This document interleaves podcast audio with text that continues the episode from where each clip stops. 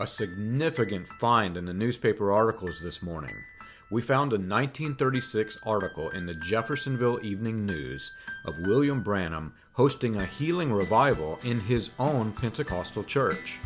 This is significant because later versions of Branham's stage persona denied being Pentecostal before the 1937 flood, and he claimed this was the reason that God smote his wife dead during the flood.